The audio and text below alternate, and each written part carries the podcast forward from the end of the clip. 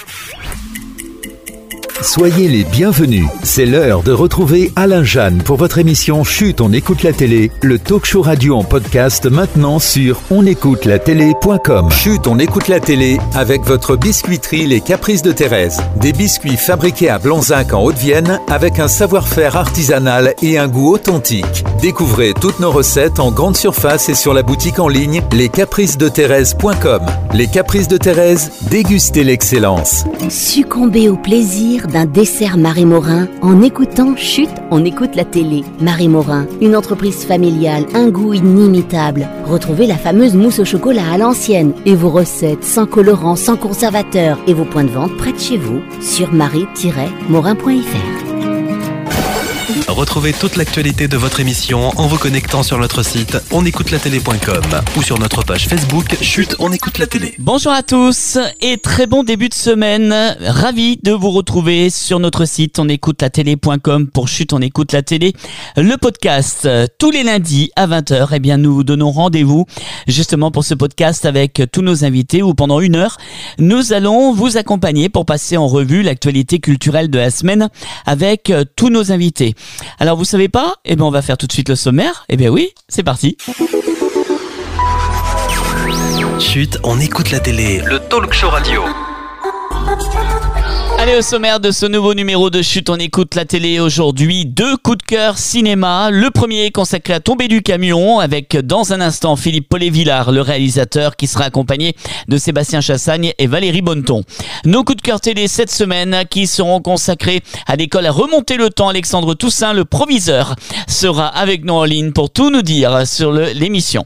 On aura également le plaisir de parler des 40 ans du top 50 avec Jérôme Anthony également. Ça sera demain soir sur M6 qu'il animera cette émission aux côtés de la belle Elodie Gossuin. Et puis on va parler également euh, de la fiction Le Nounou, ça sera ce soir sur TF1 avec Boudère qui sera donc notre invité.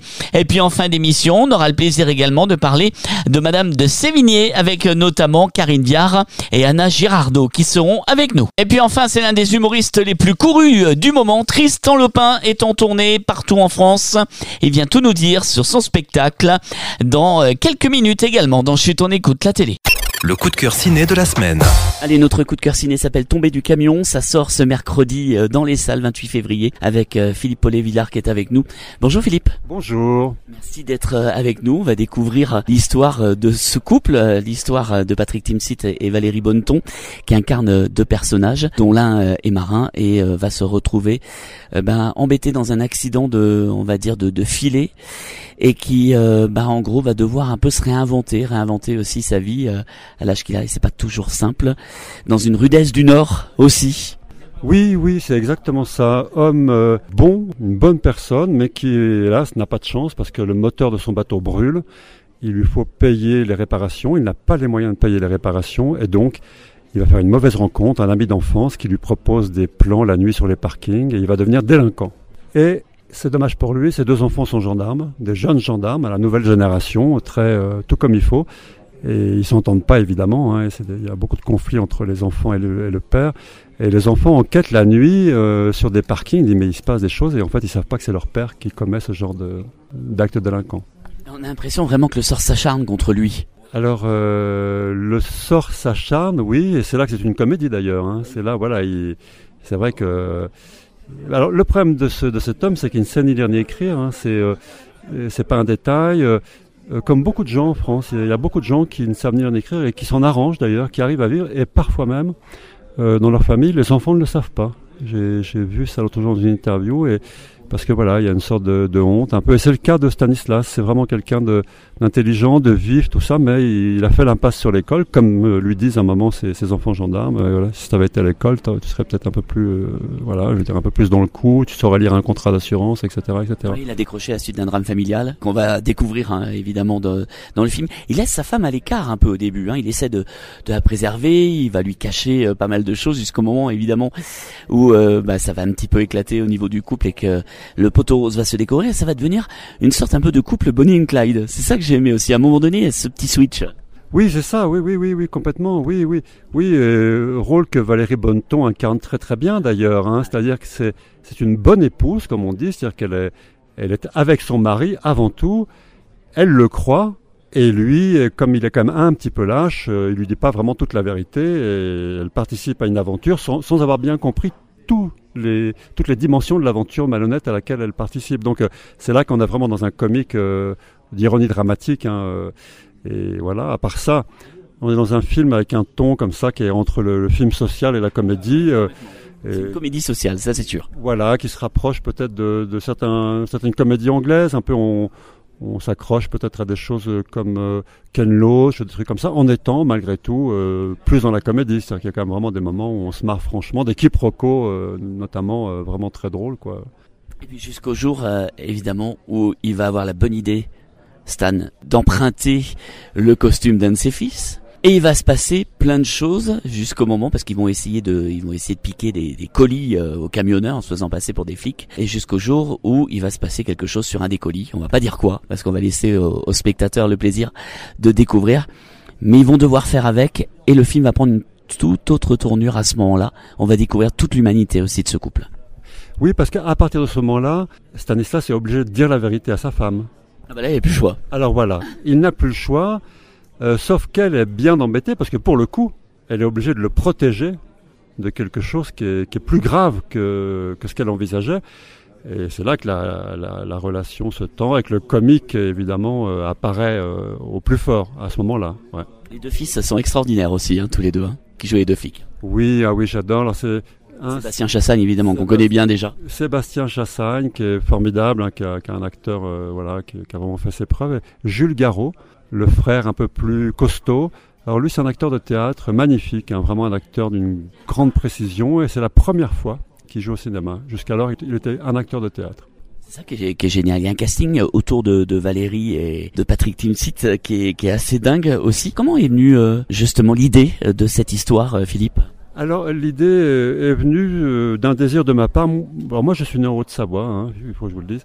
Et moi j'ai beaucoup d'amis d'enfance qui ont mal tourné comme ça. Euh, bon, moi j'ai pas été beaucoup à l'école, j'ai arrêté assez tôt. Et ce sont des personnages assez émouvants parce que ce sont des bonnes personnes, mais à un moment de leur existence, et assez tard finalement dans la vie, euh, ils commettent une erreur, deux erreurs, et puis voilà, après ils sont dans une sorte de spirale infernale, et puis ils deviennent des cas sociaux. Donc euh, j'avais envie, j'avais envie d'explorer ce, ce truc qui sont comment je dirais, ce ne sont pas des vrais délinquants, ce sont des gens qui deviennent délinquants par nécessité. Et puis, malgré tout, ça reste des personnes qui ont une bonne énergie, qui ont un désir de s'en sortir.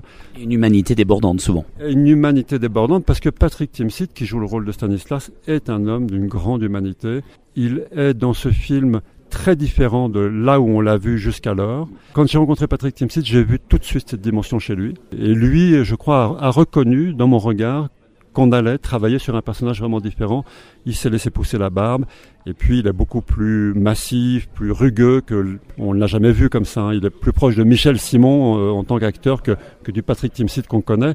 Et là, là, il y a vraiment quelque chose de très particulier dont on est vraiment content. Nous, en tant que réalisateur, producteur, tout ça, on est très content de la performance Patrick Timsit et Valérie Bonneton, vraiment. Il y a euh, une scène particulière qui vous a marqué, Philippe, au tournage derrière le combo, comme on dit? C'est le petit écran derrière lequel vous regardez ce qui se passe sur le plateau, ou généralement les réalisateurs. Oui, alors il y a des scènes de quiproquo très drôles avec euh, euh, des camionneurs belges qui croient avoir affaire à des gendarmes ripoux quand ils sont à la gendarmerie et, en fait non, voilà, ils croient avoir affaire à, au père, mais non, ils ont affaire vraiment aux fils qui sont honnêtes. Alors là, il y a un quiproquo qui est très drôle, on va dire, qui, alors, qui a été une vraie construction en termes de scénario et de dialogue. Hein. Ne manquez pas la scène de la tirelire, c'est sûr. Voilà, la scène, la scène de la tirelire. Par contre, après, il y a une scène avec Valérie Bonneton à la fin qui parle avec son fils, qui est une scène d'une grande émotion, et tout le monde pleurait sur le plateau quand elle l'a joué. C'était fou. Elle pleure dans la scène, vraiment. Et tout le monde était ému. Et moi, je, je pleurais, on, on s'est regardé, on pleurait tous en fait. Alors, ça, ce sont des moments magiques, un peu perturbants, parce que bon, on les voit pas venir hein, sur un tournage, on voit pas venir ce moment d'émotion, et bon, on a eu droit à ça. Tombé du camion, ça sort ce 28 février dans les salles. On va écouter la bande-annonce. Merci Philippe en tout cas d'avoir été avec nous pour en parler. Et puis on va saluer aussi un des producteurs, Fabrice Goldstein, qui est à la, la production, qu'un ami aussi euh, de l'émission. Merci beaucoup en tout cas. Merci à vous. Je suis ravi de passer dans votre émission. Ton moteur il est carrément cramé. Il n'y a plus rien à en tirer. Bon, et pour ce remorquage, tu veux mettre où ton bateau? Attention au poteau là Non mais ça va pas, mais il est dingue ou quoi? Oh, les enfants, T'as pas déjeuné avec eux depuis Noël, alors tu restes cette fois-ci. Mais il est très joli ce t-shirt. C'est une manière de redorer l'image de la gendarmerie. C'est sûr que de ce côté-là, il y a du boulot. Et euh, comment tu comptes t'y prendre pour payer les réparations, papa? Je vais chercher un boulot sur un chalut. À ton âge. C'est sûr que marin, c'est pas une vie de fonctionnaire. Les potes dans la galère, je les laisse pas tomber. J'ai remonté une combine avec Nicole. T'auras de quoi réparer ton bateau. Ouvrez, c'est la police On va vérifier la cargaison. Tu prends uniquement les cartons où il est écrit produit surtaxé. Ça se vend bien, ça. Fais-le tourner pour que j'ai bien tous les reflets sur les boutons. Par contre, avec ta tête dans le cadre, c'est pas très vendeur. Ouvrez, on sait que vous êtes là-dedans Ouais, les enfants Dis-moi, maman, c'est quoi euh, toutes ces bouilloires C'est des trucs euh, qui étaient en promo chez Lidl. Du coup, j'en ai pris 12.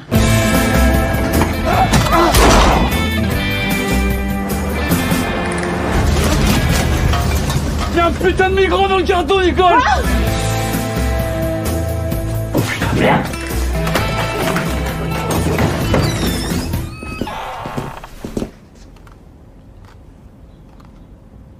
Ça va? Oh, pas mal. Allez, on continue à parler de tomber du camion. C'est notre coup de cœur euh, cinéma cette semaine après Philippe Paulet-Villard qui était avec nous il y a quelques instants. On continue à en parler avec Valérie Bonneton qui nous a rejoint. Bonjour Valérie. Bonjour. Merci d'être avec nous et Sébastien Chassagne qu'on a toujours plaisir aussi à retrouver. Bonjour Sébastien, merci d'être là. Bonjour, merci d'être là aussi également, d'être toujours là également. Tu sais que tu es toujours le bienvenu dans notre émission, bien sûr aussi. Tomber du camion, on a beaucoup ri, mais il y a aussi beaucoup d'émotions euh, dans ce film. On a planté le décor un peu avec Philippe euh, il, y a, il y a quelques instants. Mais qu'est-ce qui vous a plu déjà, euh, tous les deux? Alors déjà, dans le rôle de Françoise, qui a fait dire oui, Valérie? Avant, avant c'est le ton du film, le scénario, euh, l'histoire, la profondeur, l'intelligence de l'écriture. Je trouvais que tout était là. Et puis en effet, euh, l'humour, mais par le décalage dans la construction du scénario, que ce soit pas attendu, convenu, que les enfants soient gendarmes, par exemple, le dysfonctionnement de cette famille, ça, ça amène pas mal de comédie. Euh, la relation dans le couple, euh, et puis en fait c'est ces petits personnages qui se débattent dans la vie. Moi ça me fait toujours rire les gens qui s'en prennent plein la figure. En fait c'est toujours drôle. Donc euh, ce mec qui est obligé de magouiller tout ça, puis et puis elle qui est obligée de prendre les choses en main tout de suite, euh, qui est tout de suite dans l'action. Il y a, a pas le temps du, du jugement, de la réflexion. Et bah, je trouvais qu'il y avait hum, un univers particulier. Et c'est vrai que quand j'ai vu, quand j'ai rencontré Philippe, déjà je l'ai trouvé particulier, je l'ai trouvé original. Et quand j'ai vu son court métrage, le Mozart des pickpockets, euh, j'ai été très séduite. Vraiment, ça, me plaisait. Je trouvais qu'il y avait vraiment une poésie. C'était drôle. C'est encore des histoires de, bras cassés. En fait, il y a quand même un lien entre son film et, son court métrage. J'ai été touchée. Puis je trouve qu'il y a beaucoup d'humanité dans les personnages. Je trouve que euh, on parle de solidarité, de fraternité. Voilà, ça me. J'ai envie d'aller, évidemment, vers des rôles différents. C'est ça, c'est ça le but aussi. J'étais ravie. Sébastien, qu'est-ce qui t'a plu, toi? Alors, tu joues le, le rôle du fils de, de Stan et, Françoise. Euh, Sébastien, qu'est-ce qui t'a plu déjà en, en premier? Qu'est-ce qu'on peut dire justement sur euh, sur ton rôle? Alors déjà, j'engage tous les auditeurs et toutes les auditrices à lire des scénarios. De temps en temps, il y en a qui sont édités. Pourquoi? Tu vas voir le lien immédiatement. C'est que ce qui m'a plu, c'est que je me suis même pas rendu compte que je lisais euh, un scénario. C'est-à-dire que je l'ai lu d'une seule traite et je, je l'ai terminé euh, aussi vite que je l'ai commencé. J'ai pas vu le temps passer en le lisant. Et ça, c'est un indice qui est fort. C'est quelque chose qui est. C'est pour ça que je dis, faut faut lire des scénarios quand on n'y a pas accès. Plein qui sont édités de films qu'on aime. On, se rend compte des différences entre quelque chose qui tombe des mains et quelque chose qui est qui est évident. Il y avait une évidence. C'est fluide, on a envie d'aller au bout de l'histoire, c'est vrai. D'un seul coup, on se dit ah pour ça là, je comprends plus, là c'est quoi le personnage, etc. C'est compliqué. Et là, c'est vrai que tout est tout est fluide. On est on est, mais il a mis du, du temps pour l'écrire, hein, voilà. Donc euh... Surtout quand on est embarqué dans cette histoire et puis qu'on découvre évidemment cette surprise dans le carton et puis qu'on va voir comment se démêler un peu euh, justement ce, ce couple. Quand Stan essaye de se débattre de, de ses problèmes, de ce bateau qui ramène chez lui, euh, de toutes euh, ces, histoires financières et qui va tomber dans cette euh, petite combine de, de comme on le disait Valérie, on peut s'attendre à ce que Françoise, quand elle découvre le poteau rose, lui passe peut-être un savon. Et en fait, c'est tout le contraire, c'est même plutôt une petite sorte de Bonnie and Clyde qui est en train de se mettre en place, qui est assez drôle. C'est ça, mais comme j'ai l'impression les gens qui, galèrent, qui vivent vraiment les difficultés, d'un seul coup, elle est tout de suite dans le concret. Alors, donc, on agit, on agit tout de suite, et elle est tout de suite avec lui. Alors, je trouve ça très touchant, parce qu'en effet, elle pourrait le juger, etc. Mais euh, oui, j'aime bien cette phrase parce que ce qui la déçoit, c'est qu'elle dit ce qui m'embête le plus dans ce truc-là, parce que je comprends que tu magouilles en fait. N'importe qui l'aurait fait. On est dans cette situation, mais c'est que tu partages pas avec moi.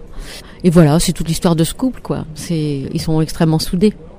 Alors, dans ces deux gendarmes, dans ces deux fils gendarmes, ils ont pas de bol quand même tous les deux. Stan et François, c'est deux fils gendarmes. Donc, euh, ils essayent de leur cacher évidemment ce qu'ils sont en train de, de, de boutiquer, mais euh, dans ces des, dans ces deux gendarmes là, ils vont assez vite les soupçonner quand même. Mais à la fois, ils se disent c'est pas possible, pas nos parents.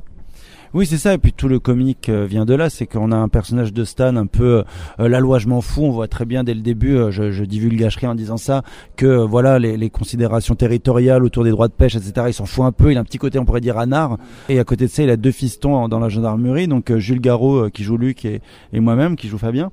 C'est l'opposition des deux qui est amusante, quoi, parce que lui, c'est Philippe qui disait ça. Il se rend compte que plus avance le film, plus en fait, il est beaucoup plus proche peut-être de, de ses fils que de l'idée qui se faisait du rapport à à, l'ordre et la morale. C'est vrai que c'est terriblement humain en fait, parce que on élève des enfants dans un sens et puis ils deviennent gendarmes. c'est drôle et c'est la vie, c'est complètement la vie. C'est-à-dire que voilà, on fait avec, on les aime par-dessus tout, nos enfants. Mais alors, on s'attendait pas du tout à ce qu'ils qu soient gendarmes quoi. Ils ont des caractères très différents ces deux fils là. Il y en a un qui est un peu meneur justement, le personnage de de Luc, alors que celui de Fabien est plus un peu le suiveur du moins au début, parce qu'il cache peut-être effectivement un peu euh, l'arbre que cache peut-être un peu la forêt des fois. Oui, c'est ça. Et tout le film est un petit peu comme ça. C'est-à-dire qu'au même titre que moi j'ai lu le, scénario très vite, le film commence très vite et très vite on est plongé au cœur des, des, personnages, au cœur des gens. Et tout le monde a quelque chose à dévoiler. Tout le monde arrive à un endroit qui était déjà présent, comme tu dis, euh, l'arbre qui cache la forêt. Il veut dire qu'il y a déjà des arbres et qu'il y a déjà une forêt.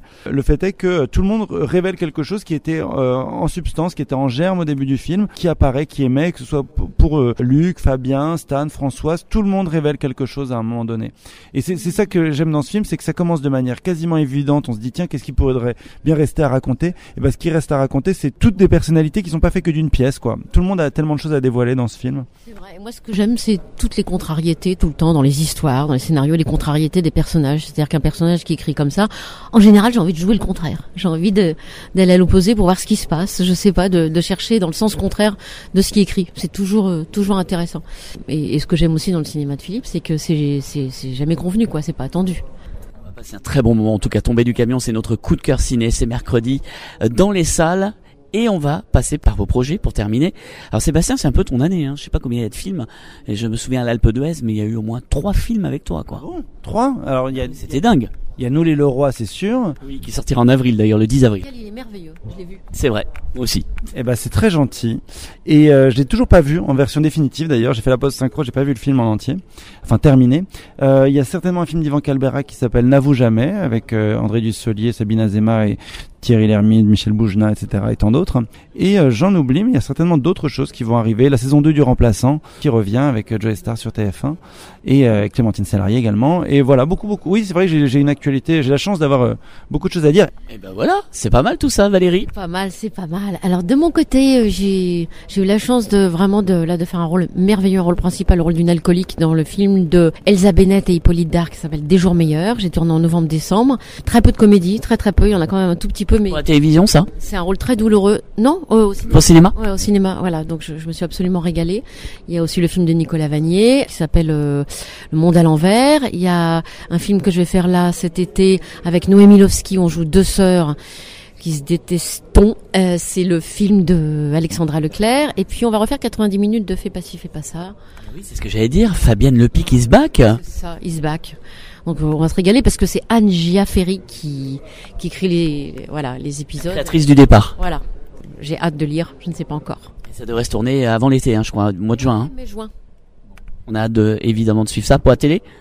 Toujours pas question de cinéma pour fait pas ci, fait pas ça pour l'instant. Non, mais vaut mieux un bon épisode qu'un mauvais film. Hein on est d'accord, on est d'accord. En tout cas, si vous voulez voir non seulement un bon épisode de fait pas ci, fait pas ça, ça sera bientôt sur France 2, peut-être en fin d'année ou début d'année prochaine. Et si vous voulez voir un bon film, c'est mercredi, Tomber du camion au cinéma. Merci Valérie, merci beaucoup Allez, euh, également Sébastien d'avoir été avec nous. À bientôt. À bientôt, merci. Merci. Les potes dans la galère, je laisse pas tomber. J'ai remonté une combine avec Nicole. T'auras de quoi réparer ton bateau. Ouvrez, c'est la police On va vérifier la cargaison. Tu prends uniquement les cartons où il est écrit produit surtaxé. Ça se vend bien, ça. Fais-le tourner pour que j'ai bien tous les reflets sur les boutons. Par contre, avec ta tête dans le cadre, c'est pas très vendeur. Ouvrez, on sait que vous êtes là-dedans Ouais, les enfants Dis-moi, maman, c'est quoi euh, toutes ces bouilloires? C'est des trucs euh, qui étaient en promo chez Lidl. Du coup, j'en ai pris 12.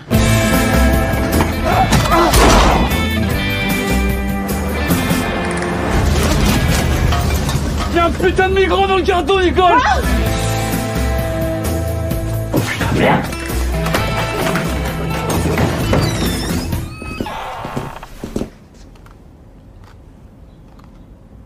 Ça va?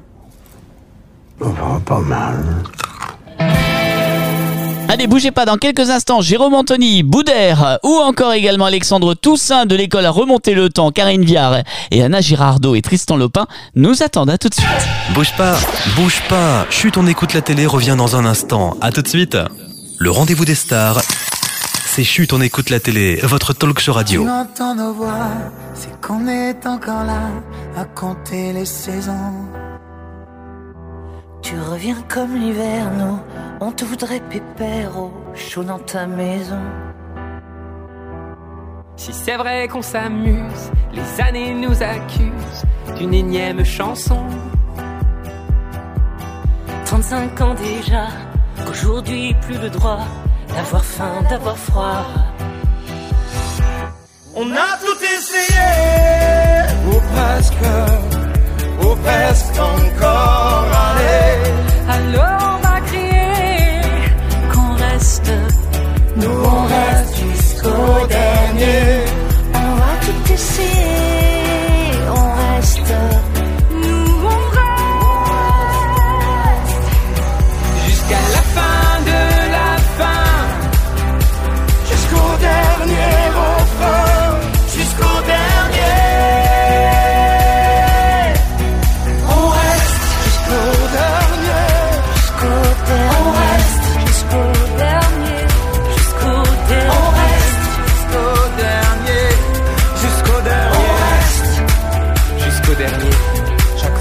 Passe à table, on accepte l'inacceptable, qu'un de nous peut manquer.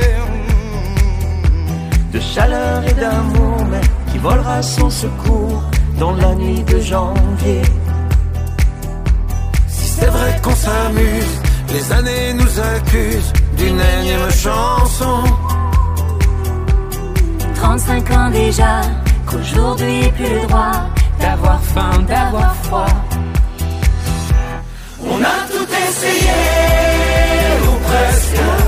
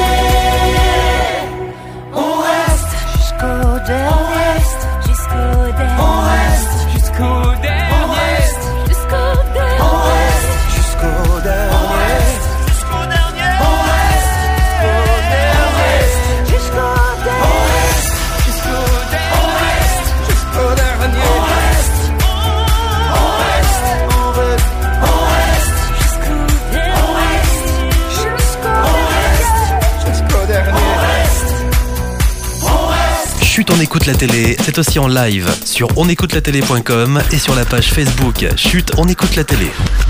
Nos coups de cœur télé cette semaine. Allez, notre coup de cœur télé consacré euh, à la fiction Le Nounou, diffusé ce soir sur euh, TF1. Vous allez pouvoir découvrir cette toute nouvelle euh, fiction avec Boudère qui est avec nous et qui en est d'ailleurs un des Oui. instigateurs. Bonjour Boudère. Bonjour à tous, bonjour à toutes. Ben, merci de me recevoir. Ben, tu sais que tu es un fidèle de l'émission. On a toujours grand plaisir non seulement à t'accueillir, mais en plus, euh, comme tu as fait ta rentrée avec nous, avec Rebecca Hampton et tout en septembre, tu nous en avais déjà parlé un petit peu, justement, de cette fiction Ouais. que tu venais de tourner. Là, c'est concret. Ça arrive ce soir sur TF1.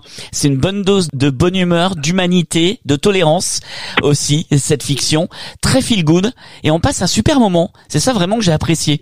Oui, ben, en fait, j'ai eu cette idée-là il y a trois ans. J'ai eu l'idée comment je pourrais être, euh, moi, fédérateur du vivre ensemble, euh, en plus des spectacles que je fais. Je cherchais à faire une, à faire une fiction, à la base, juste un film.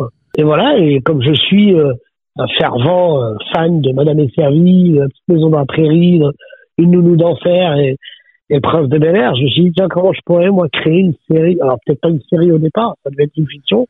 Aujourd'hui, on aimerait ça en devenir une série. Eh oui. Mais, euh, mais donc voilà, on, on je me suis dit, voilà, comment je peux faire, moi, pour créer un personnage qui fait du bien autour de lui, quoi. Et on va y suivre Et justement. Samir, à travers Samir, que tu incarnes. Exactement, j'incarne le rôle de Samir, un jeune mec qui travaille dans son quartier, qui s'occupe des enfants. Sa vie, elle est tranquille. Tout va pour le mieux et un jour, tout bascule parce que sa maman tombe malade et lui demande de le remplacer au privé euh, pendant dix jours chez les Berthier. Alors, il dit, tout ce que tu as à faire, c'est faire le ménage, l'aide aux devoirs et aller chercher les enfants à l'école et leur faire à manger. Sauf qu'elle lui a un petit peu caché la vérité. Elle lui a pas dit que le, le- le- les Berthier étaient un couple d'hommes. Donc, quand il arrive, il découvre euh, devant lui un couple d'homos, monde qu'il ne connaît pas. Et eux, quand ils le voient arriver, euh, ils se disent, c'est quoi ce mec euh, qu'on a vu hier dans quête exclusive, quoi. Ouais. Donc c'est voilà, vraiment deux mondes de qui s'affrontent. hein. C'était ça pour faire la comédie. C'était l'idée pour que ça soit drôle.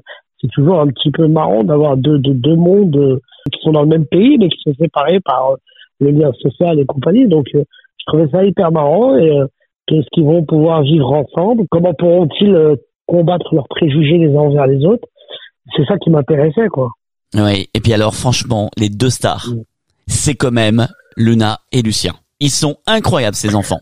Incroyables Bah, de naturel. enfants qu'on a- C'est la ouais, exactement, c'est les enfants que j'ai castés, qu'on a qu'on a vu au casting, qu'on a que le réalisateur euh, Thomas Sorio a, a- a sélectionné parmi tant d'autres enfants et, et le- ça a matché tout de suite et c'est vrai que des petits garnements qui sont assez rigolos quoi.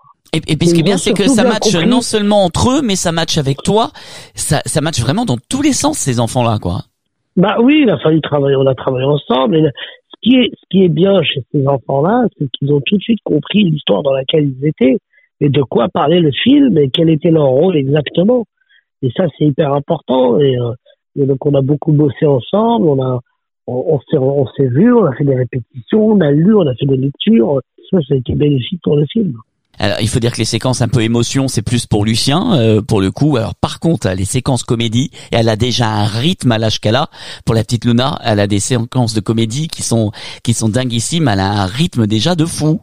Ah Oui, oui, elle est, elle est, elle est douée, elle est chippie quand faut être chippie. Je pense qu'elle a aimé tourner, je pense qu'elle a passé un bon moment et, et c'est vrai que nous, sur le plateau, il y avait une ambiance rigolote, une ambiance de, de, de travail euh, dans la bonne humeur qui fait que, euh, que ça a aidé beaucoup de choses. quoi. Alors, euh, la fiction a été tournée euh, l'été dernier. On y retrouve Jérémy Crédville, on y retrouve Florent Père, Issa Doumbia, Julie Drey, que vous retrouvez d'ailleurs en ce moment aussi. Hein, dans Ici, tout commence à 18h35 sur TF1 euh, du lundi au vendredi. Et, franchement, il y a vraiment un super cast autour de toi. Voilà, ça c'est vraiment... euh, voilà, on rit, il y a des moments d'émotion, on passe un peu par, euh, par toutes les émotions dans, dans cette fiction. C'est- C'était le but recherché. Eh ben écoute, c'est réussi euh, en tout cas. Alors, on va rien Merci dévoiler beaucoup. de la fin, Boudère, évidemment. Non, il faut pas, il faut pas. ouais. Mais quand même, c'est très ouvert. Donc on peut imaginer Bah oui, une suite en tout on- cas.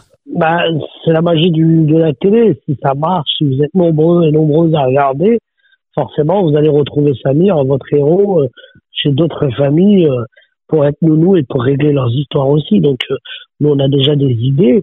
Mais euh, ben voilà, ça appartient, la série vous appartient. On aimerait que ça en devienne une série euh, récurrente. Et voilà, pourquoi pas, nous on croise les doigts. Et on aimerait... Euh, enfin, le but, c'est ça, quoi.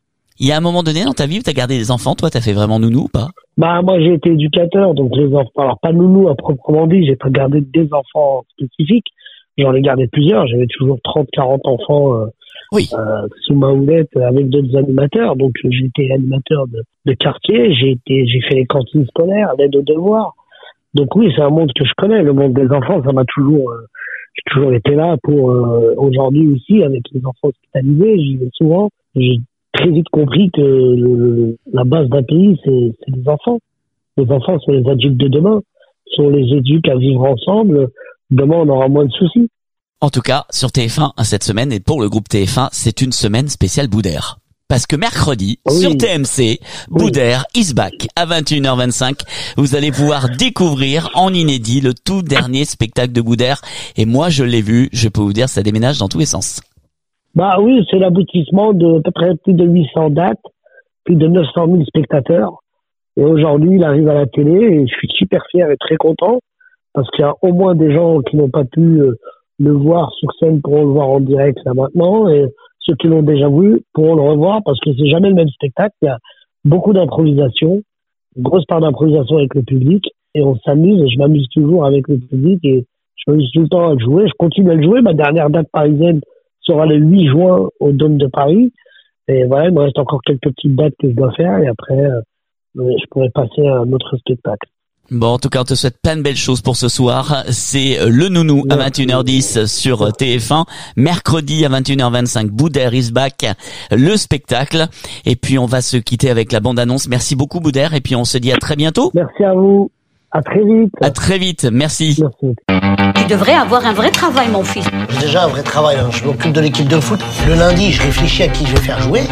Le mardi, j'ai trouvé. Et le vendredi, euh, bah, je me repose parce que la semaine a été longue. Les enfants, il y a votre nouvelle nounou qui est là.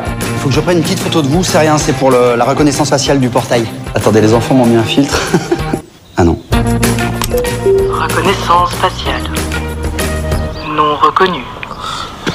Non reconnu. Non reconnu.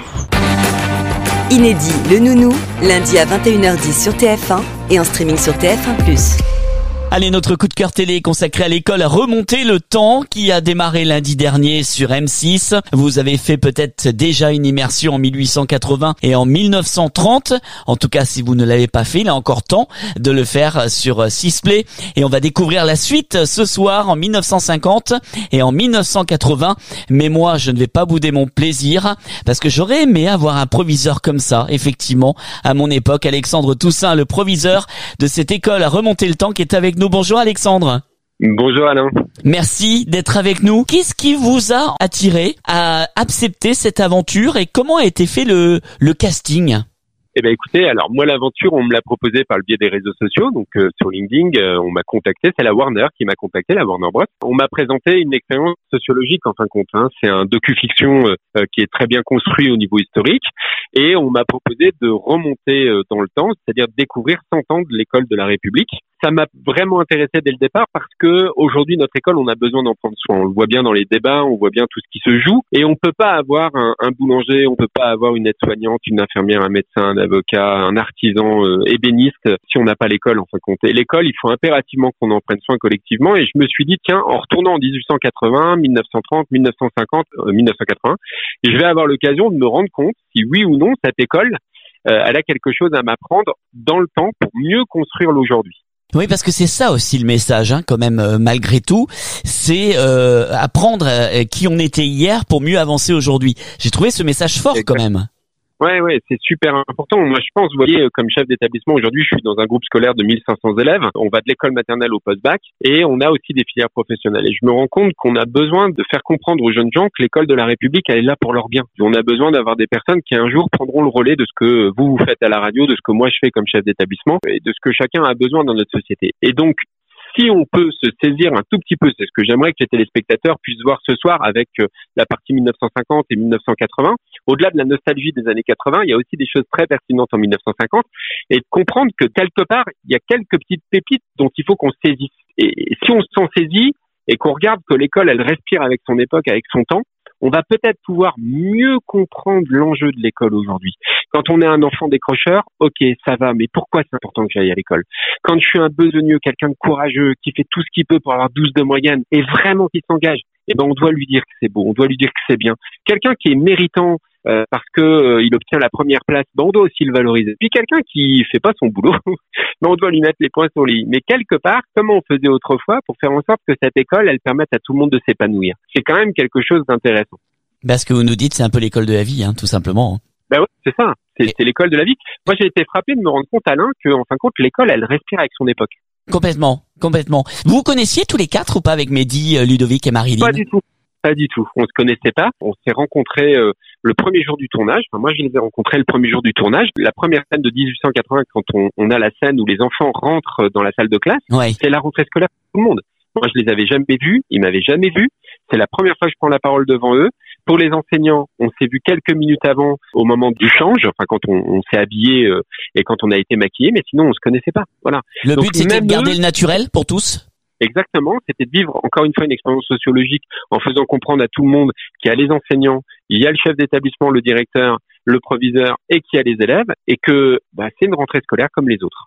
Moi, j'ai adoré évidemment euh, que ça soit Mehdi, Marilyn euh, ou Ludovic, parce que voilà, c'est euh, ce qu'on aime aussi, c'est de voir ce jeu d'acteur que vous avez eu euh, au départ, parce que aussi, que ça soit proviseur ou professeur, c'est un peu un, un jeu d'acteur, parce qu'on peut renfermer des émotions au plus profond euh, de nous-mêmes face à des enfants, des fois qui peuvent connaître des difficultés, mais il faut garder aussi, bah, des fois la tête froide. Et quand vous tombez le masque, et vous allez le voir évidemment, encore plus en 1980 qu'en 1950, c'est jouissif à voir quand même, hein, vous quatre. Là. Alors 80 c'est jouissif, euh, mais 1950 c'est pas mal aussi parce que euh, il y a, y a, on va pas tout dire aux téléspectateurs et je vous invite à voir, mais voilà quand on a un élève qu'on oriente vers les PTT et qui sait absolument pas ce que c'est les PTT et que, C'est et que, et que je me rends compte et que je me rends compte qu'il comprend vraiment pas ce qui se passe et surtout qu'il en a pas du tout envie et qu'il considère en plus que d'être postier c'est pas valorisant alors que en 1950 c'était quand même un poste euh, euh, enfin voilà c'était valorisant Ah bah, c'était On le Graal, hein. c'était la sûreté de l'emploi, c'est oui, bien sûr. Exactement.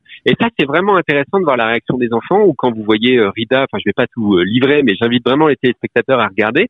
Mais Rida qui sort en disant je suis avocat, c'est extraordinaire, c'est vraiment fabuleux. Je ne sais pas s'il y a eu un jeu d'acteur, moi j'aime pas trop ça parce que euh, je pense que dans un docu-fiction tel qu'il a été construit, il a été construit par la Warner et tel qu'il est présenté par M6, on a surtout voulu être vrai.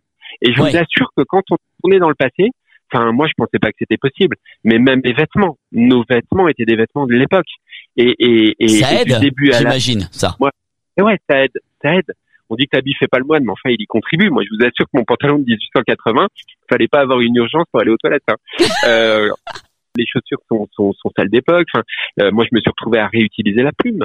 Puis après, je me suis retrouvé à utiliser un, un, un stylo plume à pompe que j'ai dû recharger avant le début de l'émission ou avant des scènes qu'on a filmées que vous verrez pas à l'antenne. Donc, on a complètement été replongé dedans. Et moi, je vous assure que j'ai pas le sentiment d'avoir joué un, un, un rôle d'acteur. J'ai simplement essayé d'être moi-même dans une période à laquelle il fallait que je colle un peu plus. Ouais. C'était pas évident et ça permet de comprendre plein de choses.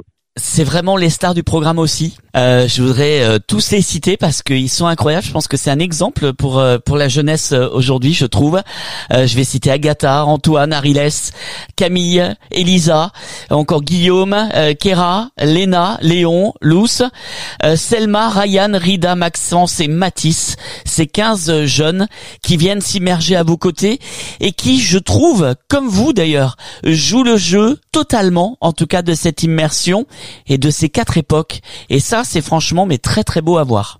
Oui, et puis ce que j'aimerais que les téléspectateurs, et ça, si les, les, les, les 15 jeunes m'entendent, euh, ils doivent être très fiers, enfin, ils peuvent être très fiers, parce que, vous voyez, euh, dans, plusieurs étapes, dans plusieurs périodes, on se rend compte que notre jeunesse, elle est intelligente.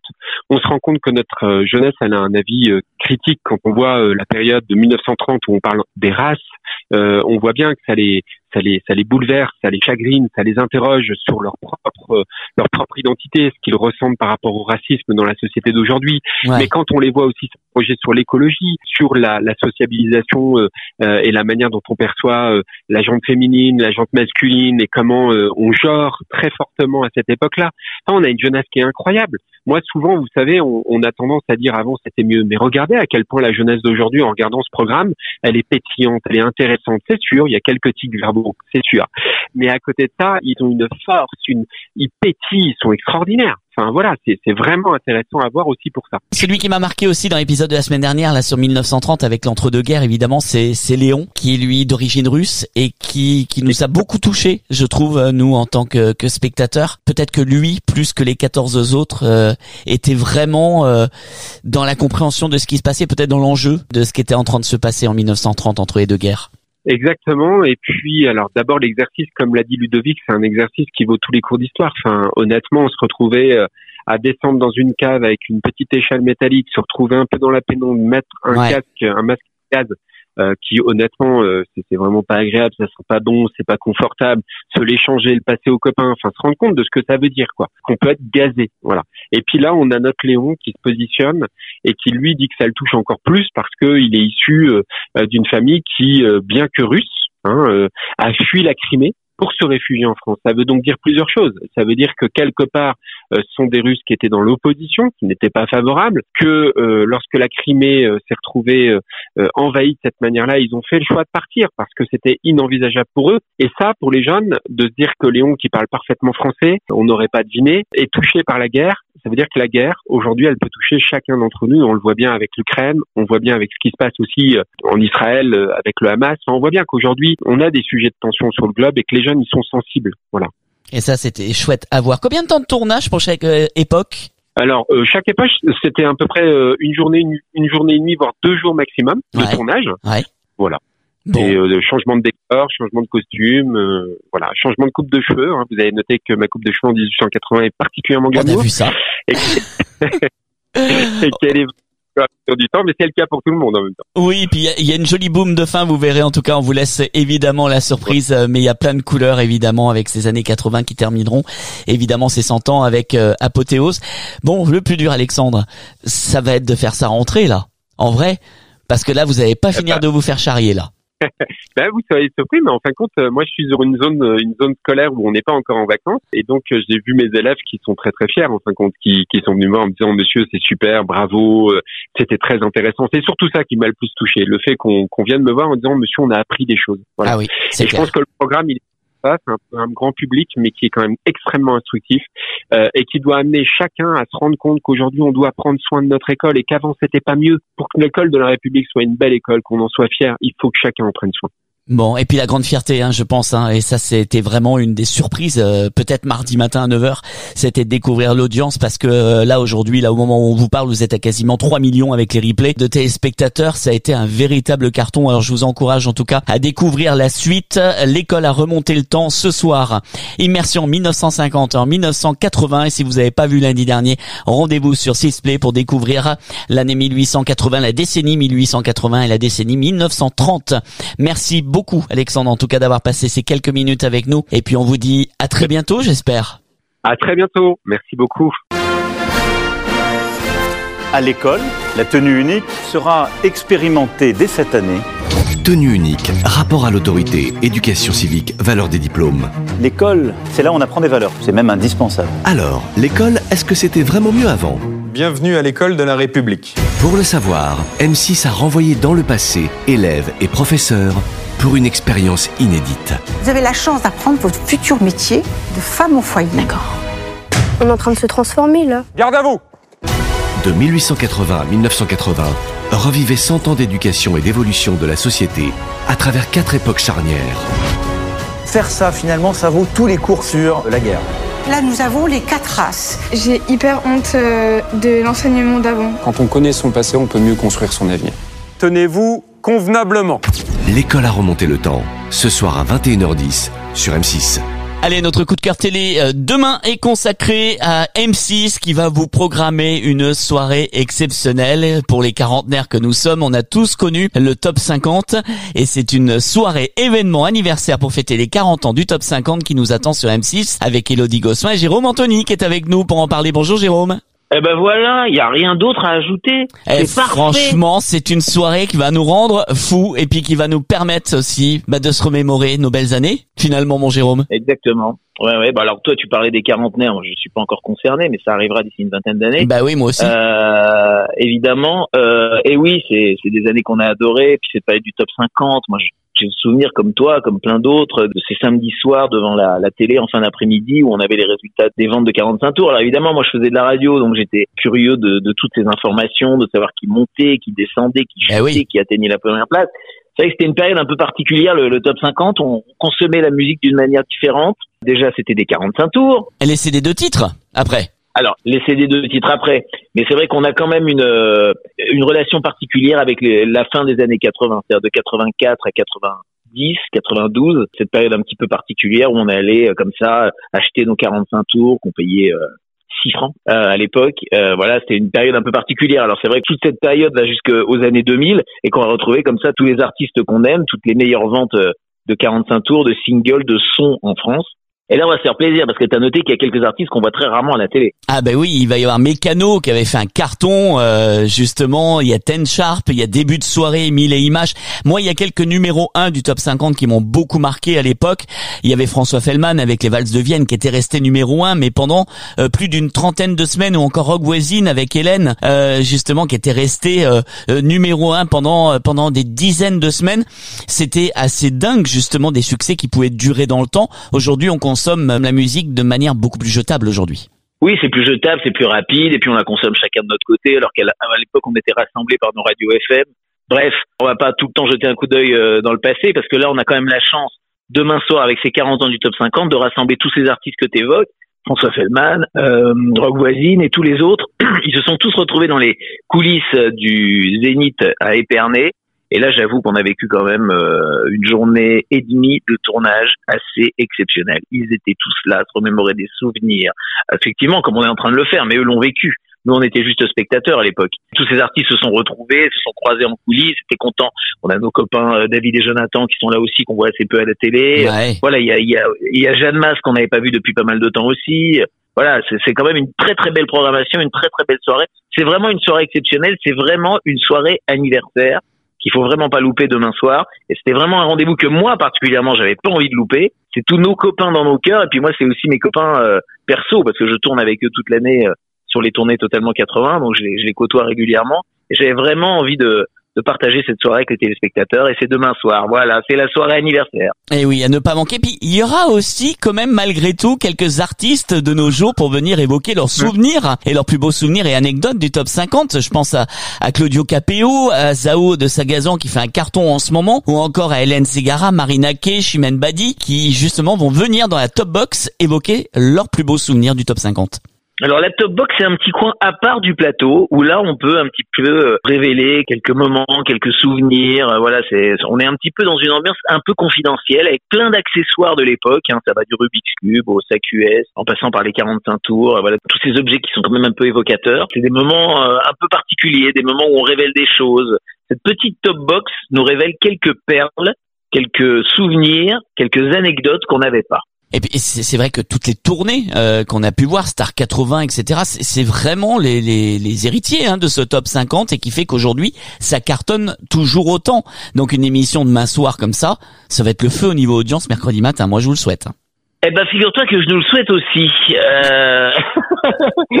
non, parce que c'est une très très belle émission de variété. On est très content de, de l'animer avec euh, avec Elodie. On a passé vraiment une bonne soirée. Euh, c'est tous les chanteurs qu'on aime et puis voilà, on s'amuse toujours à se dire tiens quelle tête ils ont maintenant, comment ils sont, comment ils chantent, euh, est-ce qu'ils sont euh, toujours conformes à ce qu'on a aimé et à ce qu'on aime toujours, euh, voilà. Et cette ferveur, moi je la vis dans la tournée totalement 80 que je fais au, aux quatre oui. coins de la France C'est vrai. avec tous ces artistes et on la vit de ville en ville avec des salles pleines à craquer, avec des places de ville pleines à craquer. C'est une ferveur qui ne s'éteint pas et c'est un grand plaisir. Bon, tu, tu es prêt pour euh, le, le petit jeu de mots qui arrive ou pas? Euh, Vas-y, je m'attends au pire. Vas-y. Il semblerait que pour Jérôme Anthony, euh, 2024, pour toi, il y ait un avenir radieux. Ah, mais on me dit ça tous les ans. J'attends toujours que ça arrive. Euh, Parce que là, ça y est quand même. Un avenir radieux, bah, c'est aussi la pièce de théâtre où on te retrouve aux côtés de Géraldine Lapalu. Il y a plein de monde avec toi sur scène et on rigole. Ça fait du bien. Ah oui, alors il y a Géraldine Napalu qu'on retrouve régulièrement dans, dans la série euh, Camping Paradis, mais il y a aussi euh, quelqu'un qu'on connaît parce qu'on parlait de musique il y a, il y a deux minutes, c'est euh, Nicolas Vitiello qui faisait partie des Watford. Ouais. On se souvient du titre des Watford. Bien sûr, Voilà, Popstar. donc euh, Nico, voilà. Donc euh, alors là c'est une de découverte depuis septembre euh, avec une pièce de théâtre, un avenir radieux, c'est une comédie, c'est euh, un boulevard comme je les aime, avec des portes qui claquent. D'ailleurs, j'ai le plaisir de claquer pas mal de portes. Des quiproquos, euh, du rire à, à chaque réplique. C'est un truc que je découvre, qu'on m'avait proposé depuis pas mal d'années, mais que j'avais peur de faire. Et je suis enfin tombé sur un producteur et un metteur en scène qui m'ont convaincu et qui m'ont rassuré. Là, on doit être à une quinzaine de dates. Et le plaisir grandit de date en date. Et je crois qu'on finira à 80, 80 dates à peu près. Et puis on va encore tourner toute l'année prochaine. Voilà, c'est une très très très très très très belle aventure. J'ai failli passer à côté parce que j'avais la trouille. Je suis content d'avoir relevé ce défi. Personnellement, je suis content d'avoir relevé ce défi et de voir et de d'aller à la rencontre des spectateurs de ville en ville. Ça fait partie de de cette nouvelle activité que j'ai depuis euh, euh, trois ans maintenant. euh, de faire les tournées 80 de ville en ville, de faire euh, cette tournée de théâtre Un avenir radieux, de faire aussi euh, les tournées avec euh, Cyril Lignac avec les émissions Tous en cuisine. J'ai dû faire l'année dernière, on a regardé sur l'appli SNCF, j'ai fait 45 000 kilomètres en, en train en France. Ça fait quand même des bandes, ça fait des villes, ça fait des spectateurs, ça fait des téléspectateurs, et c'est vraiment une nouvelle activité que j'ai et que j'adore et que j'ai envie d'amplifier encore et encore. Et un avenir radieux va se jouer d'ailleurs encore pendant tout le mois de mars et mois euh, d'avril. Et d'ailleurs, si hier euh, dimanche euh, tu étais à Longeville-sur-Mer en Vendée, tu vas partir vers l'Alsace justement au mois de mars à Ilkirch. Tu tourneras à Lunéville, également à côté de, de Metz, à Sanary-sur-Mer dans le Var. Ça, ça sera le 29 mars. Tu iras à Fourmise dans le Nord le 7 avril prochain et tu reviendras également à Longjumeau en région parisienne et au Blanc-Ménil euh, fin avril. C'est, euh, on le disait, voilà, une tournée en tout cas qui vous occupe bien et qui continuera d'ailleurs en 2025. Ça, c'est la bonne nouvelle aussi pour un avenir radieux qui s'annonce. Voilà, mon cher Jérôme. Tous en cuisine, on a justement, on va y venir. On a déjà peut-être une petite date de retour ou pas? Est-ce qu'on peut espérer vous revoir pour Ah des non, recettes d'été? Non, non, non, alors là, c'est- pas encore à l'ordre du jour du tout. On verra le moment venu. Euh, les dates d'été, pourquoi pas, mais c'est pas sûr. L'hiver, pourquoi pas, mais c'est pas sûr. Je dis toujours ça parce que moi, je suis quelqu'un de superstitieux. Tant qu'on n'y est pas, on dit rien. Puis souvent l'émission revient en 2-2, hein. ça a été le cas l'été dernier, hein. Euh, après l'échec de l'émission d'avant, on vous a fait revenir en catastrophe, et je crois que vous avez dû tout mettre en place en, en 8 jours, quoi. hein. Ça a été dingue. Hein, Oui, bah là c'était un cas particulier cet été-là, hein, parce que bon l'été c'est toujours un petit peu particulier de monter des, des émissions comme on a pu le faire là. On, on verra bien. Franchement, on est tous très occupés, euh, tout se passe euh, très très bien. Et puis tant que c'est pas fait, tant que c'est pas signé, tant que euh, voilà. Mais l'émission s'est très très bien passée, les audiences étaient au rendez-vous, euh, les spectateurs de ville en ville étaient au rendez-vous. Il y a toujours euh, beaucoup de d'engouement autour de, de cette émission. euh, voilà, tout le monde en parle un peu, ça fait toujours plaisir. Ah, c'est une Et puis, émission recettes culte. avec Cyril sont toujours. Bah ouais, c'est une émission qui est devenue culte, voilà. Mais bon. Et je Moi, t'envoie souvent hein, les petits plats, t'as vu hein, en photo, hein, je t'envoie souvent ce qu'on fait, hein, parce que Ouais, exactement. on en fait pas- souvent des petites peu- recettes avec un- vous. C'est un petit peu comme moi. C'est pas toujours joli, mais ça a l'air bon quand même. bon, on t'embrasse très fort mon Jérôme et puis euh, on te retrouve donc demain soir pour fêter les 40 ans du Top 50 aux côtés de la belle Elodie Gossuin sur scène sur M6 à 21h10. Un avenir radieux en tournée partout en France en mars et en avril, ça continue évidemment et puis peut-être bientôt de retour dans Tous en cuisine aux côtés de Cyril Lignac. On t'embrasse et on te dit bientôt puis nou- n'oubliez pas aussi l'album hein, de Jérôme Anthony. Si vous voulez euh, vous le procurer, il est toujours également en vente. Merci beaucoup. Et la sortie, et la sortie d'un nouveau single fin avril, mais on aura l'occasion d'en reparler. Je t'embrasse et je vous embrasse bien fort. quand tu veux, t'es chez toi ici. Bisous, Salut, ciao Jérôme. Ciao.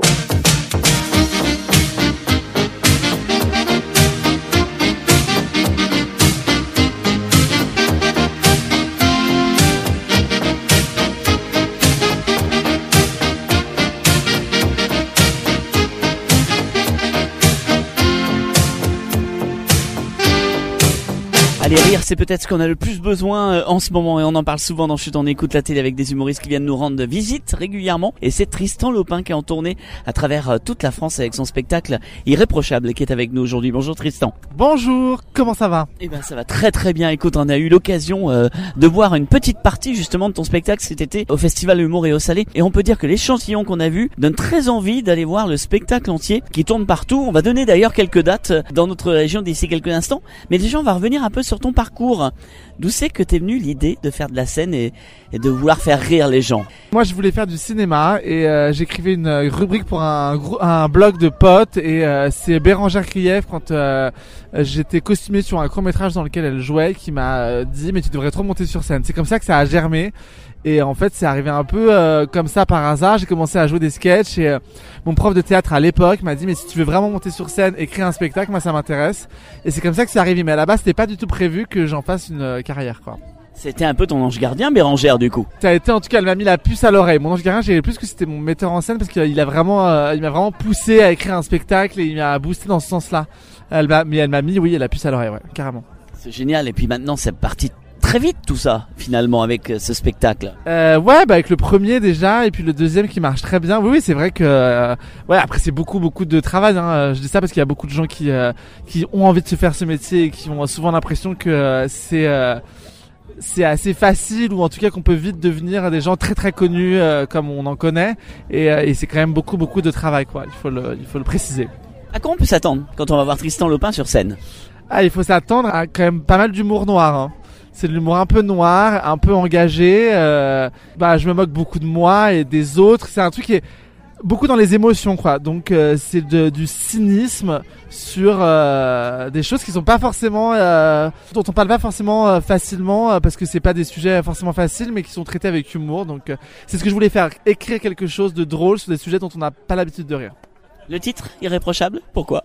Euh, parce que euh, j'ai longtemps joué quand j'étais adolescent à être irréprochable et que je me suis aperçu à ma trentaine que j'étais beaucoup plus heureux à ne plus l'être, à ne pas jouer à l'être en tout cas. Aujourd'hui, quelles sont tes envies? Est-ce que tu as envie aussi de développer la partie cinéma, la partie comédie euh? Aujourd'hui, je développe euh, là la partie cinéma, etc. Enfin, j'ai des projets et tout, donc euh, j'espère que ça va aller dans ce sens-là. Ouais, je me suis, je me dis toujours que euh, c'est, euh, je suis revenu finalement à ce que je, je vais finir par revenir à ce que je voulais faire à la base, tout en restant sur scène. Hein, euh, mais oui, oui. Alors justement, tu vas passer un petit peu partout dans la région. En 2024, ça va être euh, le moment de prendre vos places dès maintenant, puisque le 13 janvier, tu seras au Hayan, près de Bordeaux. Tu seras également le 19 janvier près de Poitiers, à Chasseneuil du Poitou. Le 1er mars, tu seras au Théâtre Féminin de Bordeaux, magnifique théâtre. Tu seras le 2 mars à la Cité des Congrès de Nantes. Tu seras à Biarritz également le 13 mars et le 24 avril au Casino Barrière de Toulouse. Mais dis-moi, sacrée tournée. Puis alors ça tourne après dans toute la France. T'es à l'Européen aussi pendant tout cet automne aussi à Paris. Euh, ouais, ouais, on a eu beaucoup de, bah, ça fait deux ans et demi déjà qu'on a beaucoup de dates et tout, et euh, on en remet parce que ça marche très bien. Mais là, c'est les dernières, officiellement. Moi, j'arrête le spectacle au printemps prochain, donc là, c'est vraiment les dernières dates. Et oui, c'est très cool, ça marche très bien. Je suis très content parce que c'est un spectacle que j'ai mis longtemps à écrire et où euh, je me suis dit putain, c'est un peu qui tout double et en fait, euh, ça marche, donc tant mieux. Tu penses déjà à la suite? Des, Tu penses déjà à un prochain spectacle où tu vas plutôt tourner justement vers la comédie ou vers du cinéma ou de la télévision Euh, là, j'ai de l'écriture pour d'autres euh, projets que le spectacle et je pense que moi, ça fait 8 ans que je suis vraiment sur scène H24, donc je pense que je vais faire une petite pause de la scène. Euh, et attendre d'avoir des choses à raconter parce que j'ai pas envie d'être sur scène juste pour euh, être sur scène, il faut avoir des choses euh, du fond à raconter. Donc euh, Ça peut être épuisant et à la fois, c'est ce qu'il y a peut-être de plus jouissif justement de voir les réactions du public en direct devant soi comme ça. Ah bah oui, de toute façon c'est ça qui nous euh, c'est euh, avant de monter sur scène on a envie de crever et quand on est sur scène et qu'on voit que ça répond euh, on est hyper heureux et c'est ça qu'on cherche hein. c'est l'ascenseur émotionnel hein. c'est se torturer un peu mais je suis comme ça donc je l'accepte. Irréprochable. Il est Tristan Lopin en tournée partout en France et dans notre région euh, pendant euh, tout ce printemps et cet hiver euh, 2024. Merci Tristan d'avoir été avec nous. Et puis écoute, on reste connecté, on se dit à bientôt. Avec plaisir, venez voir le spectacle. Et à très vite, prenez vos billets sur toutes les bonnes billetteries officielles, évidemment. Je suis très content d'être avec vous ce soir, hyper flatté d'être le seul garçon invité à une soirée 100% fille, même si je suis pas très étonné, parce que moi, vous savez, je suis féministe, les gens le savent, et souvent quand je suis invité à un, événement féministe, je suis le seul garçon. J'ai toujours l'impression d'être ce fameux noir qu'on voit au milieu des photos dans les meetings de Marine Le Pen. Ouais. En fait, moi, je suis un quota. Ouais. Et je suis euh, féministe parce qu'en tant qu'homosexuel, je me dis toujours que tant qu'on règle pas le problème de l'égalité homme-femme, on passera jamais au nôtre. Ah ouais. Non mais c'est- purement égoïste. Vous savez, moi je crois que ça sert à rien de juste penser aux autres. Il faut penser aux autres si ça apporte une plus-value à ta propre Allez, ne manquez pas Tristan Lopin le 9 mars prochain à Brouillé en Charente-Maritime, le 13 mars à Biarritz dans les Pyrénées-Atlantiques et le 24 avril à Toulouse. Et dans un instant, notre spéciale Madame de Sévigné, Karine Viard euh, notamment et Anna Girardot nous rejoignent. Alors à tout de suite dans Chut on écoute la DD pour la dernière partie. Bouge pas, bouge pas. Chut, on écoute la télé revient dans un instant. À tout de suite. Tous les bonus audio et vidéo de votre émission sur onécoutelatélé.com, sur notre chaîne YouTube et notre page Facebook. Chut, on écoute la télé. Quand je grandis, je me meurs. Maman m'a dit trouve le bonheur. Tout ce que je vois, c'est que j'ai peur. Je vais voir ailleurs,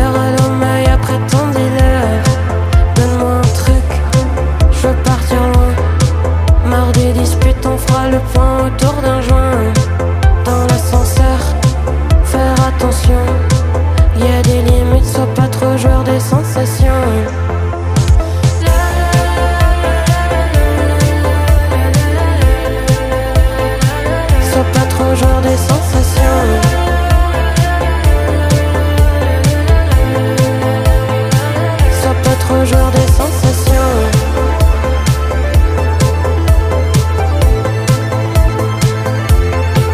Le temps passe vite, il est quelle heure?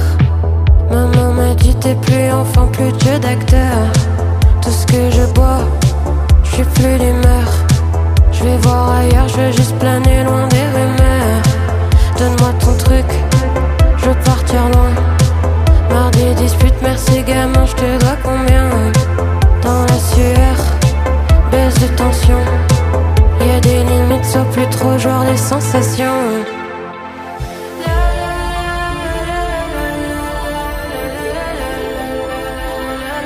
Sois pas trop joueur des sensations.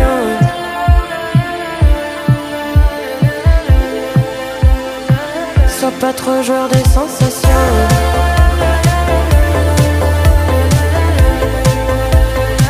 Sois pas trop joueur des sensations.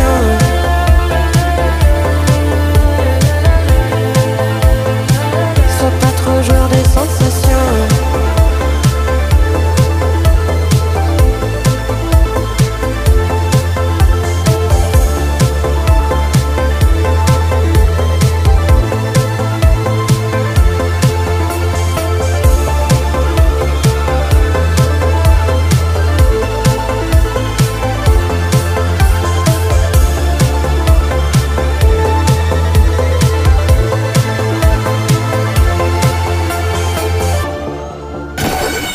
Toute l'actualité de votre émission en vous connectant sur notre site onécoutelatélé.com ou sur notre page Facebook Chut, on écoute la télé.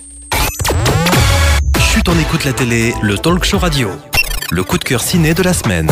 Allez, notre coup de cœur ciné aujourd'hui consacré à Madame de Sévigné, qui est euh, notre coup de cœur pour cette semaine, qui sera mercredi dans les salles. Et on a la réalisatrice Isabelle Brocard qui est avec nous. Bonjour Isabelle. Bonjour. Merci d'être avec nous, qui nous ramène un beau cadeau en plus, puisque d'ici quelques instants, Anna Girardot et Karine Viard seront également dans la partie et vont venir nous parler de leur rôle également. Alors, le choix a été vraiment dans ce film d'explorer la relation mère-fille de Madame de Sévigné à l'époque, Isabelle. Alors, pourquoi justement ce sujet? Pourquoi Madame de Sévigné? Qu'est-ce qui vous a inspiré dans ce personnage pour en faire un film Racontez-nous. Alors, le- les relations mère-fille, c'est de là dont je suis partie. C'est-à-dire que je trouvais que c'était un lieu euh, de cinéma qui avait quelque chose à explorer là. Et j'ai pensé ensuite à Madame de Sévigné parce que on sait que Madame de Sévigné a écrit des lettres, elle est connue pour ça.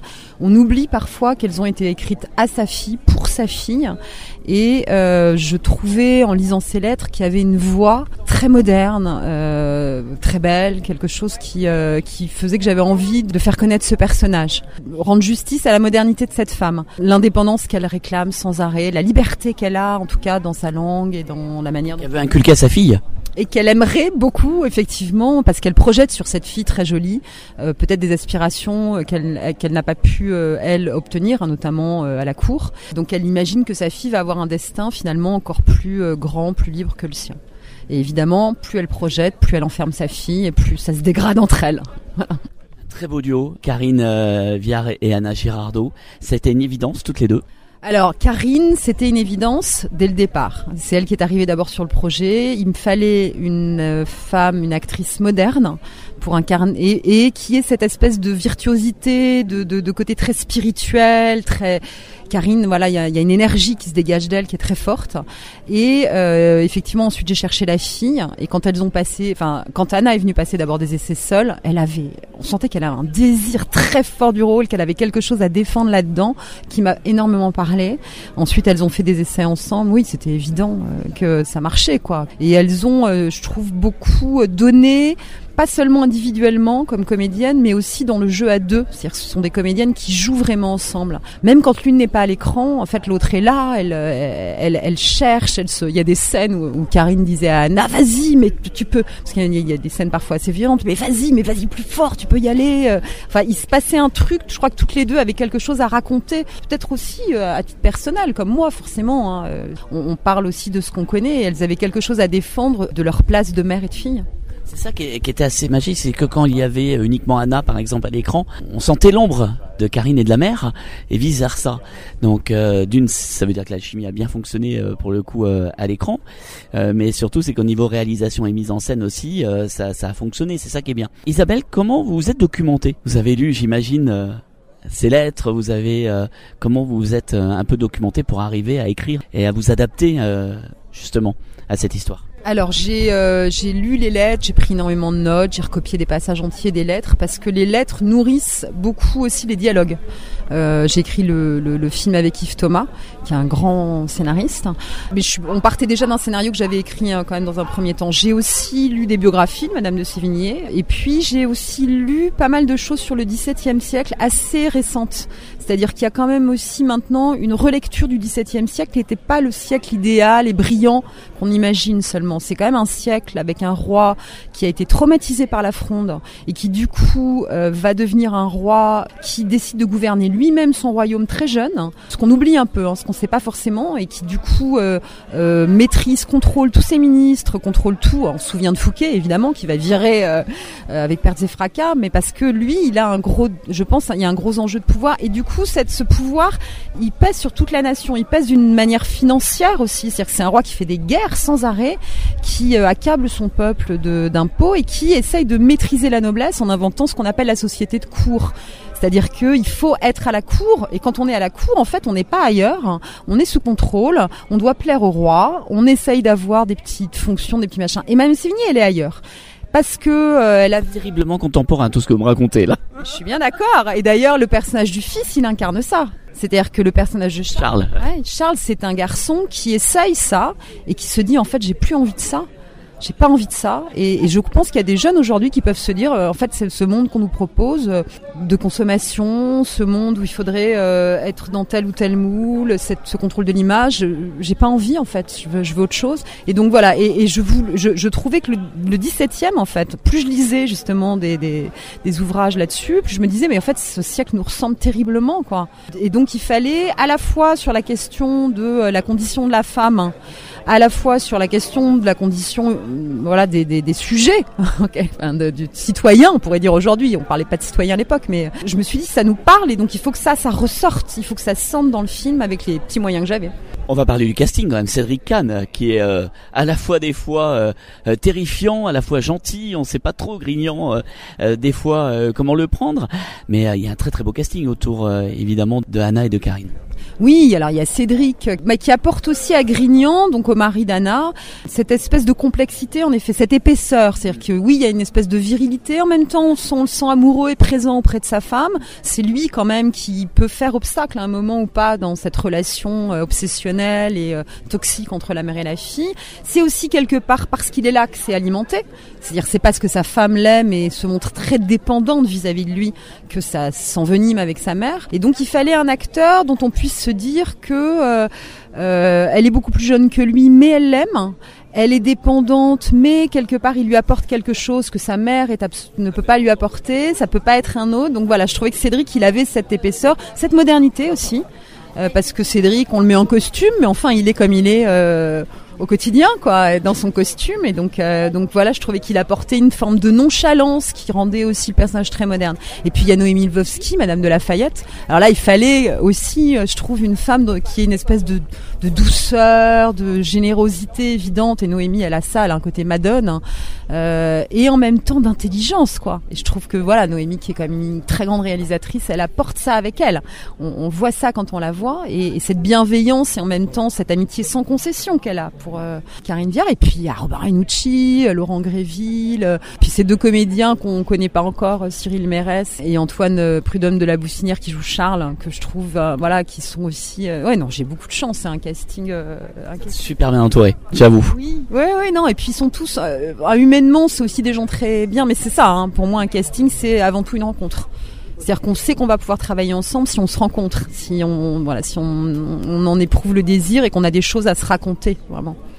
On va rentrer dans le vif du sujet avec justement les personnages, euh, justement mère et fille, puisqu'on va avoir la chance de les recevoir juste après euh, la bande-annonce euh, avec Karine Viard et Anna Girardot. Isabelle, merci d'avoir été avec nous. Dernière petite question juste avant la bande-annonce. Comment on se sent à deux jours de la sortie là?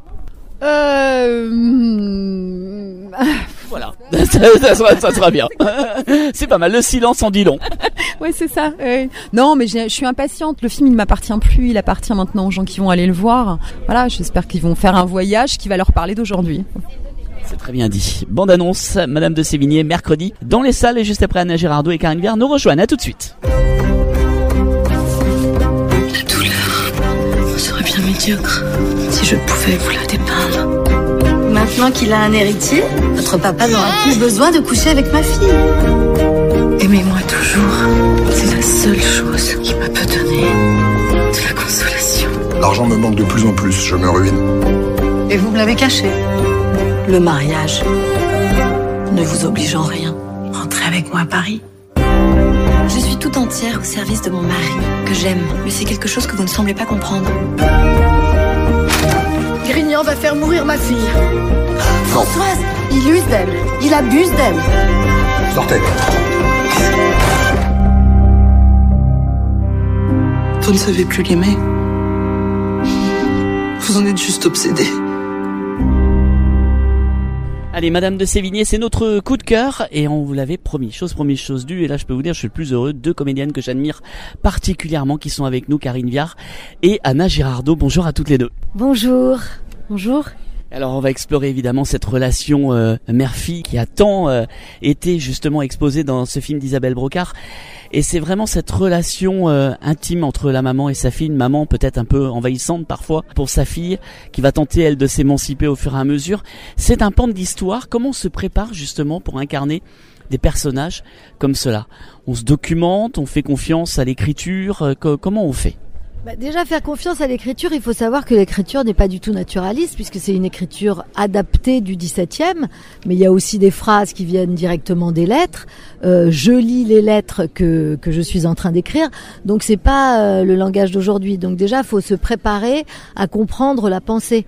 Par exemple, elle va dire je suis affligée, là où nous on dirait je suis déçue, je suis triste, je suis en colère, je suis inquiète. Elle, elle va dire je suis affligée, donc il faut il faut comprendre en fait la pensée du personnage quand elle parle avec ce langage euh, châtié du XVIIe siècle. C'est ça le principal travail, je dirais.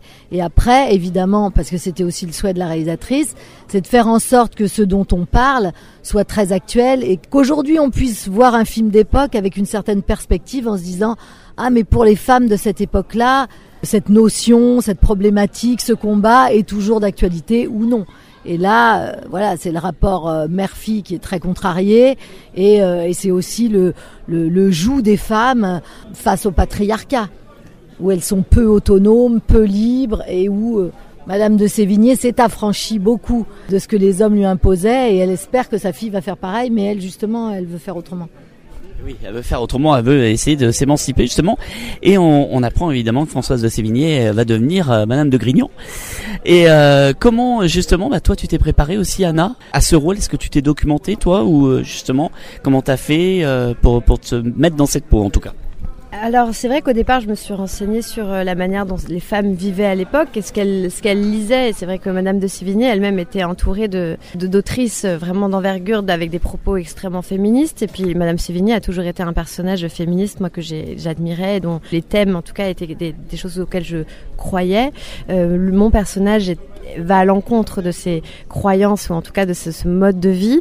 Et donc ce, que, ce qui m'intéressait, c'est de, de, de, se dire qu'est-ce que mon personnage va défendre comme haute possibilité de féminité et de, et de vie de femme. Et finalement, euh, qu'est-ce qu'elle représente? Voilà, euh, ce que disait Karine était intéressant sur le sur l'idée de quand on est spectateur, qu'est-ce qu'on va aller qu'est-ce qu'on va aller retrouver de sa propre vie et de ses propres croyances dans des personnages qui ont existé il y a très longtemps et dont normalement le, les, les mœurs ont, ont, ont changé par rapport à aujourd'hui. Et c'était intéressant, en tout cas, de mon point de vue, au-delà voilà du, du texte qui est c'est pas contraignant à apprendre, mais voilà, c'est pas un texte évident à, retenir, et puis on peut pas en, sortir en plus. Puis il y a le costume, il y a, tout cet apparat finalement qu'on qu'on se met autour de soi, le corset, euh, euh, une, sorte de manière de se tenir et de se retenir. Et puis tout d'un coup, il y a aussi ce qu'on n'a pas décidé, ce qu'on n'a pas préparé, c'est ce qui se passe avec son partenaire de jeu. Là, notamment, c'était Karine, et j'avais pas exploré le rapport mère-fille euh, au cinéma dans des personnages.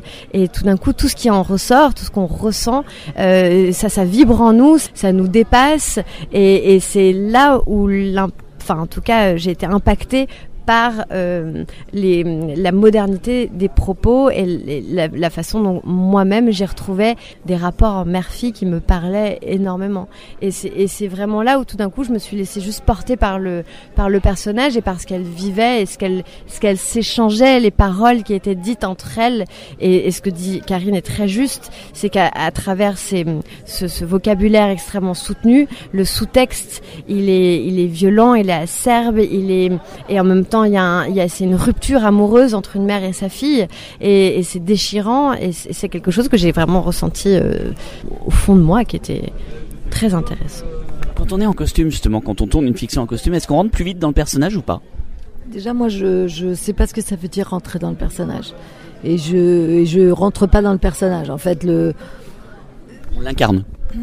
Ben on l'incarne, c'est-à-dire que le personnage n'existe pas en soi. Il n'existe pas, il y a autant d'interprétations possibles que de gens pour l'interpréter. Donc il n'existe pas, tu dois pas forcer quelque chose pour exister dans un personnage. Tu lui donnes ta voix, tu lui donnes ton corps, tu lui donnes ton, ton émotion, ton intelligence, ton regard sur, euh, sur lui et, et, et déjà c'est pas mal. Euh, moi j'ai très mal supporté la contrainte des costumes qui sont lourds, qui sont serrés, qui moi, je, je suis quelqu'un qui, qui, a beaucoup de mal avec la contrainte physique. Et donc euh, là, c'était assez pénible pour moi. Mais par contre, euh, j'ai aimé le travail de, de, travailler cette langue et de la rendre intelligible euh, pour le spectateur et, et qu'on qu'on oublie en fait que ce langage n'est pas celui qu'on parle aujourd'hui. Je pense que c'est très intelligible tout ce qui se dit, tout ce qui se fait. Et puis euh, voilà, c'est c'est un film qui, qui se voudrait féministe parce que parce que tu vois que c'est une femme libre qui s'est autonomisée du, pouvoir des hommes et qui espère pouvoir transmettre la même chose à sa fille, qui par provocation peut-être aussi décide de prendre exactement euh, l'inverse. Et c'est donc une fille qui, ne cesse de se faire engrosser par son mari. Faut savoir qu'au XVIIe euh, siècle, tu as une chance sur deux d'y passer quand tu mets un enfant au monde. Donc elle, elle, à chaque fois que sa fille lui annonce euh, être enceinte, pour elle, c'est une angoisse parce qu'elle se dit est-ce qu'elle va survivre à cette grossesse? Est-ce qu'elle va survivre à l'accouchement? Donc euh, tout ça rend cette femme euh, trop impliquée, avec sans doute trop d'enjeux, mais on peut aussi le comprendre. Des scènes de douleur quand même, on, on la sent pas terriblement heureuse quand même, Françoise, même à travers les choix qu'elle qu'elle fait. Oui, il y, a une il y a un sentiment d'échec et de, et de, de non-réussite euh, au fond pour, pour Françoise qui est, qui est dur à, à surmonter. Et puis il y a aussi toutes ces grossesses et tous ces enfants qu'elle a qui, qui affaiblissent forcément le, le, la vie de, de, de cette femme. On termine juste par vos projets pour 2024, qu'est-ce qui nous attend de la, de la fiction, euh, je crois, pour toi encore en costume, pour le coup, Anna, et Karine du cinéma encore? Alors, en 2024, moi, il va y avoir la sortie d'une, d'une série pour France Télé. Ça va passer sur France 2. Ça s'appelle Dans l'ombre. C'est une série politique, c'est un thriller politique. C'est entre l'accession à une primaire jusqu'à l'élection présidentielle. Euh, l'accession à une primaire, c'est-à-dire c'est voilà un parti de droite. Il y a deux candidats qui s'affrontent, moi et Melville Poupeau. C'est Melville Poupeau qui remporte euh, qui remporte cette élection et qui donc va essayer d'aller jusqu'à l'élection présidentielle. Et comme moi j'ai fait un très bon score, il est obligé de m'avoir euh, à ses côtés. Et moi je suis une droite, une droite vraiment dure, hyper sécuritaire un peu anti-européenne et, du coup je suis tout le temps un caillou dans sa chaussure. Et c'est une série qui est hyper bien documentée, c'est une série qui est tirée du roman d'Édouard Philippe et il a évidemment collaboré à l'écriture avec euh, Gilles Boissier qui est un député et, ils ont écrit ça donc c'est vraiment écrit de l'intérieur et c'est super. Et ça je sais pas exactement quand ça sortira mais ça sortira en 24. Anna eh bien, moi, je suis dans la série de Ziad Oueri qui est pour Canal+, qui s'appelle La Fièvre, qui est une série politique. C'est sur les personnes qui gèrent les, les, les, crises médiatiques et qui peuvent être réutilisées par les politiques pour un peu appuyer leurs propos. Et moi, je joue un personnage de droite, plutôt sécuritaire. Et enfin, te voilà Tout comme ma maman. Et, et qui, elle, elle a un one-woman show qui est aussi euh, enfin diffusé sur les réseaux et qui euh, prône plutôt euh, le port d'armes citoyen pour tous en utilisant les féministes et les féminicides pour appuyer son propos, qui est qui est vraiment une mauvaise personne et qui, qui utilise un événement qui arrive au début de la série, un footballeur très reconnu qui donne un coup de boule à son à son entraîneur qui en le traitant de sale toubab. Et le voilà ça c'est l'élément déclencheur qui cet événement va être utilisé évidemment pour défendre ouais. Ziad Doueri et c'est Eric Benzekri qui a écrit, qui notamment euh, écrit beaucoup de, de, de, de, discours de politique et, et qui est extrêmement bien écrit aussi. Et on sent aussi que ça vient de l'intérieur, donc euh, c'est un peu effrayant parce que Eric Benzekri il avait aussi euh, euh écrit Baron Noir. Et il avait dit à l'époque, j'avais vu l'effondrement du PS, et là, ce que j'ai vu, enfin, ce que j'ai écrit, je l'ai vu aussi, et c'est pas très, c'est pas très joyeux pour le futur. Merci les filles d'avoir été avec nous. Madame de Sévigné, c'est mercredi au cinéma, c'est le film à ne pas rater bien évidemment. Merci Anna, merci Karine d'avoir été euh, nos invités aujourd'hui. À bientôt. Je veux que vous ayez la place que vous méritez. Je vous veux heureuse, indépendante et maîtresse de votre destinée.